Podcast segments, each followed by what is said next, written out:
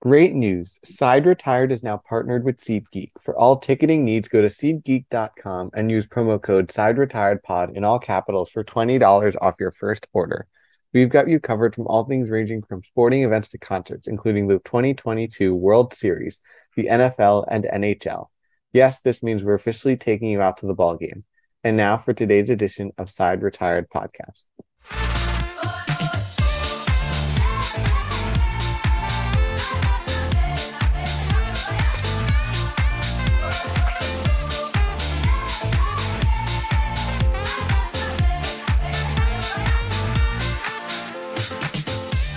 Well, we are two games in, two great games into the 2022 World Series between the Philadelphia Phillies and the Houston Astros, and we are deadlock even one game apiece. We are now headed off to Philadelphia for three games that will begin on Monday, Halloween, October 31st. These first two games happen in Houston, a lot to discuss, so we figured give you guys somewhat of an instant reaction. We're recording immediately after the last out of game two. Phillies took game one. Astros took game two. Jack, your overall impressions on how this World Series has gone so far over the past 48 hours? Certainly a banger to start with game one as the Astros took out an early lead on three home runs, uh, two from Kyle Tucker, one in inside the Parker from Martin Maldonado. And, you know, they looked immediately, they were handing the ball to the pitcher who many people considered to be their ace, Justin Verlander. He's probably going to win the American League Cy Young. They showed up a stat. The Astros are un- were undefeated when leading by five runs in the playoffs in the entirety of the existence of the franchise. Yet the Phillies pulled off the impossible. They got they touched up Verlander. Dusty Baker decided to leave in the pitcher and not get anyone up, despite the fact that this these runs did not come via the big blow of a home run, rather stringing together doubles and singles.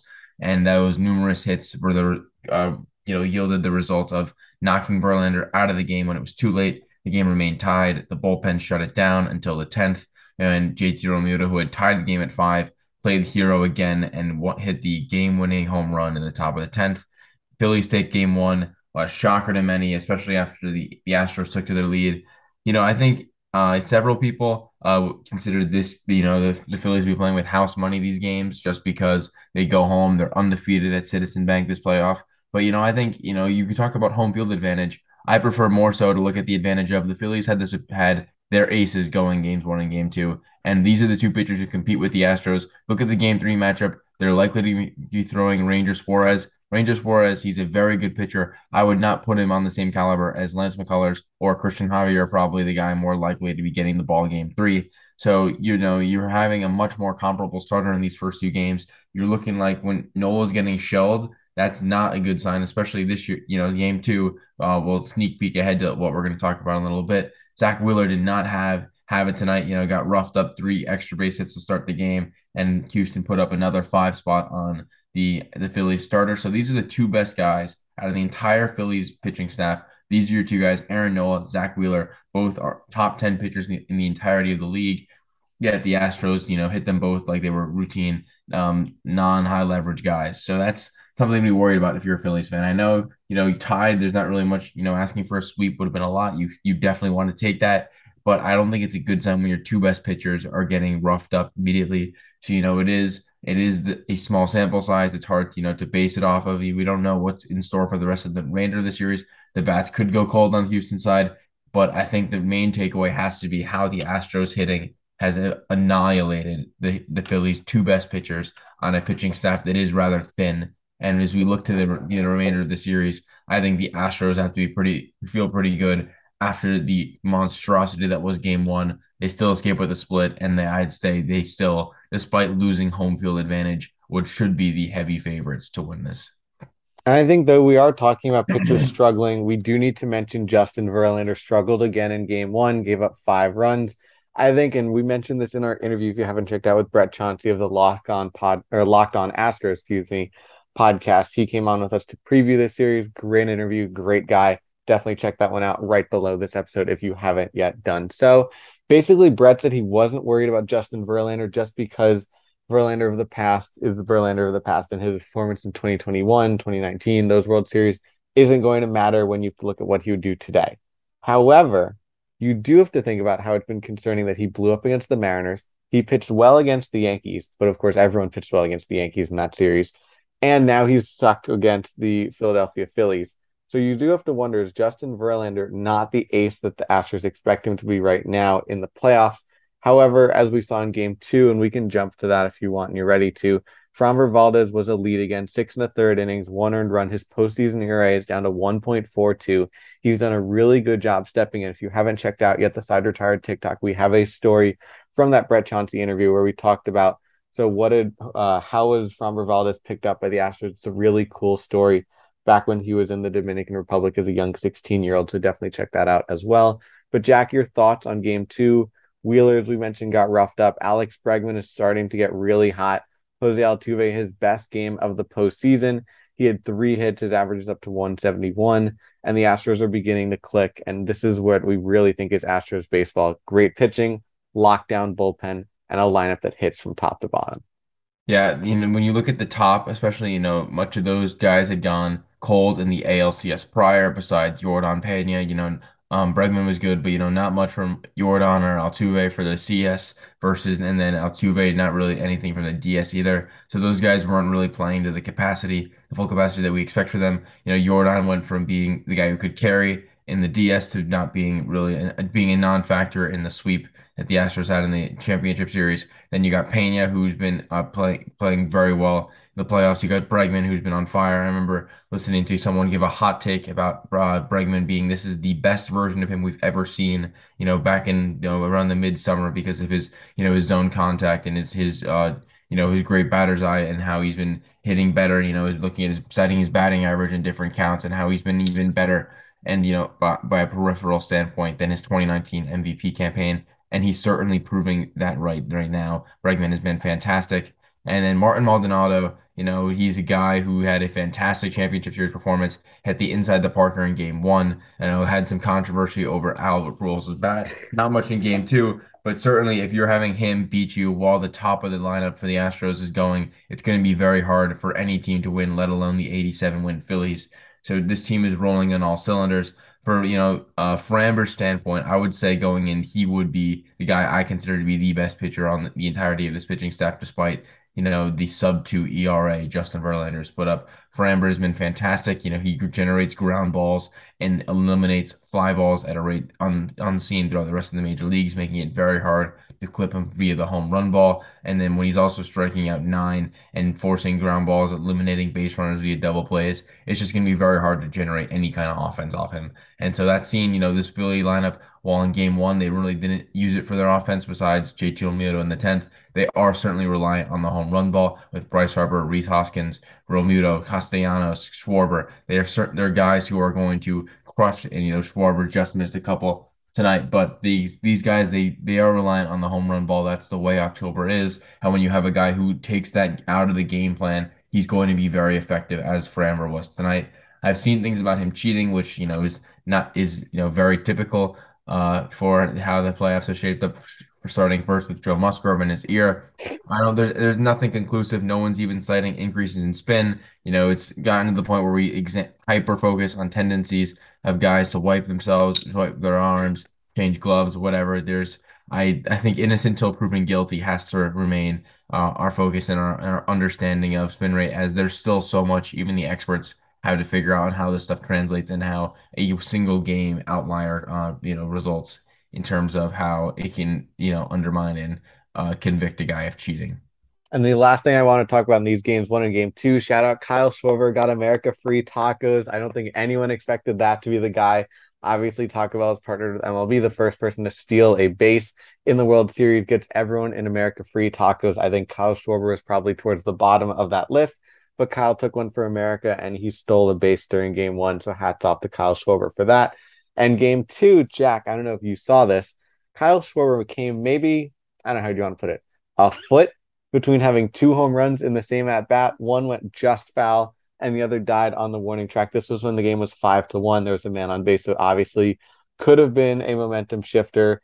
Phillies give them some life. I know you don't like the word momentum, but definitely had he hit a home run there, the Phillies are back in this ball game. Not even just momentum, but scoreboard wise, it would now be five to three.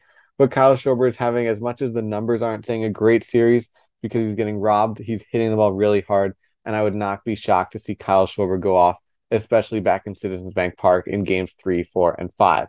We will end the Phillies and Astros debate. Give us your game three prediction, Jack, for Halloween night. We don't know the starting pitchers yet. It's going to be Suarez or Syndergaard and Javier or McCullers. But your thoughts on what's going to happen? Who's our hero for game three? I think you just got to go back to the guy who's going to do, who's been doing it all throughout the entirety of the season offensively. Someone who's going to certainly continue the performance he had early on in the postseason. I'm going to say Yordan Alvarez, the uh, the cop out answer, is going to have a monster game. And you know, despite whoever the Phillies decide to throw out there, he's not going to be enough to contain Yordan when he when he goes and plays a villain in Citizens Bank Park. Yuli Gurriel has been too quiet this postseason, so I'm going to say that Yuli Gurriel has a big moment in Game Three, getting an extra base hit and leading the Astros to a victory other baseball stories that we're going to go rapid fire, Jack, like literally 30 seconds on each of these, but we want to touch upon what's happening in the baseball world besides the World Series. First off, Nolan Arenado is not going to opt out of his contract. He is going to stay with the Cardinals for the next five years at $144 million. There was some speculation he might be able to get more from a Dodgers, a Mets, a Yankees looking for a big time third baseman. Instead, he's going to stay in St. Louis. Anything you want to add on that subject with the probably the top third baseman not going on the market? Yeah, I, th I thought going in, it wasn't being talked about enough how good this free agency class is, partly due to Arenado, a guy who put up, you know, he put him in the conversation with Jose Ramirez, Rafael Devers as one of, if not the best third basemen in baseball. Had a fantastic year, uh, a seven WAR campaign, someone who's going to be receiving MVP votes, likely going to finish top five in the National League. You know, right now his AAV for the remainder of the five years he opted in is 28.8. You figure someone like Nolan Arenado on the open market, especially when Jose Ramirez has been locked up long term, Rafi Devers could be locked up long term soon. He could be he could see himself getting a nice pay increase but he opted to stay loyal, opt in. You know, what's the difference between 28 and 35 to a guy like that? So certainly uh, an admirable move and one that makes the Cardinals a much better outlook on their 2023 season, uh, as they also brought back Adam Wainwright. So they definitely have, you know, a good, they're keeping the core intact despite losing what appears to be Yadier Molina and Albert Pujols, though that has not been confirmed since the end of the Cardinal season it looks like they're going to be running back the best corner infielders in the in the MLB. And I will also add Adam Wainwright did agree to a $17.5 million contract. 10 million of that will be deferred for the next 10 years. So really not a huge cap hit for the Cardinals this upcoming season. But Wainwright, it appears, will be going one last ride, as he deservedly so, because I think this year the entire focus was on Molina and Pujols. Wainwright I don't know if he's a Hall of Famer. That's a debate that we can have probably this off season on an episode. But Adam Wainwright returning to the Cardinals. The other NL Central team we want to quickly note on David Stern stepped down as the general manager or the president of baseball operations for the Brewers, sparking some interest. Is he going to go to the Mets? Is he going to go to the Astros? A lot of up in the air with David Stearns. Anything you want to assess on that possible situation with one of the young baseball minds who is running the Brewers? Interesting job trading Josh Hader at the trade deadline, but still generally respected as one of the best baseball minds in the industry. David Stearns, no longer the president of baseball operations, claims he's going to stay with the Brewers, but I bet if a team came and said, You want to be our president, he's likely snatching up that offer. Uh, yeah, I think an important thing to note though about that is if a player team does want to snatch him up, it would have to be via trade, as as you mentioned, he is under contract. No, I think it's maybe a nice transition for him. He wants to see himself go from being the guy who runs the show to be more of a, a consultant role in within the organization.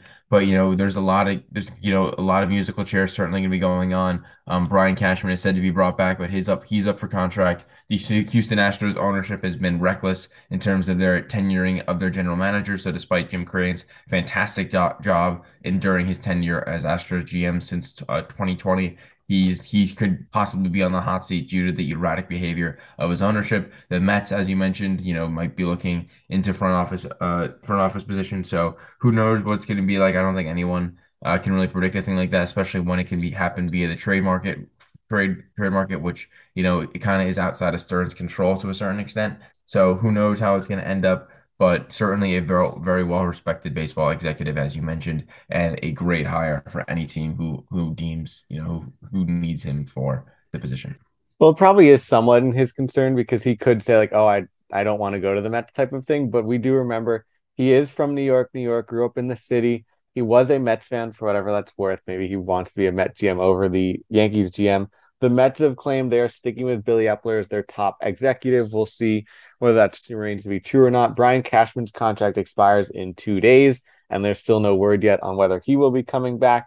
And as you mentioned, James Click, for whatever reason, the Astros might not like him. We put a video out there as you can check on the Side Retired TikTok, Twitter, and Instagram at Side Retired Pod. We've been saying for a while it seems like James Click is on his way out in Houston for whatever reason, even though they're now three wins away from the World Series victory, tying things all back together. You've got the Astros, you've got the Phillies in game three, less than 48 hours away, October 31st at 8 p.m., 7 p.m., 8 p.m., uh, 7 p.m., I think. It's back in Eastern Standard Time. Jack, lots of fun things. We will be back early next week, as well as check out our interview with H Town Wheelhouse, Brett Chauncey of the Locked On Astros podcast. We've got a lot of great things ahead in the future, off season, fun interviews with some players, some insiders, and all that fun stuff. We got you all the latest. But for Dylan, James, and Jack, until the next time, the side is retired.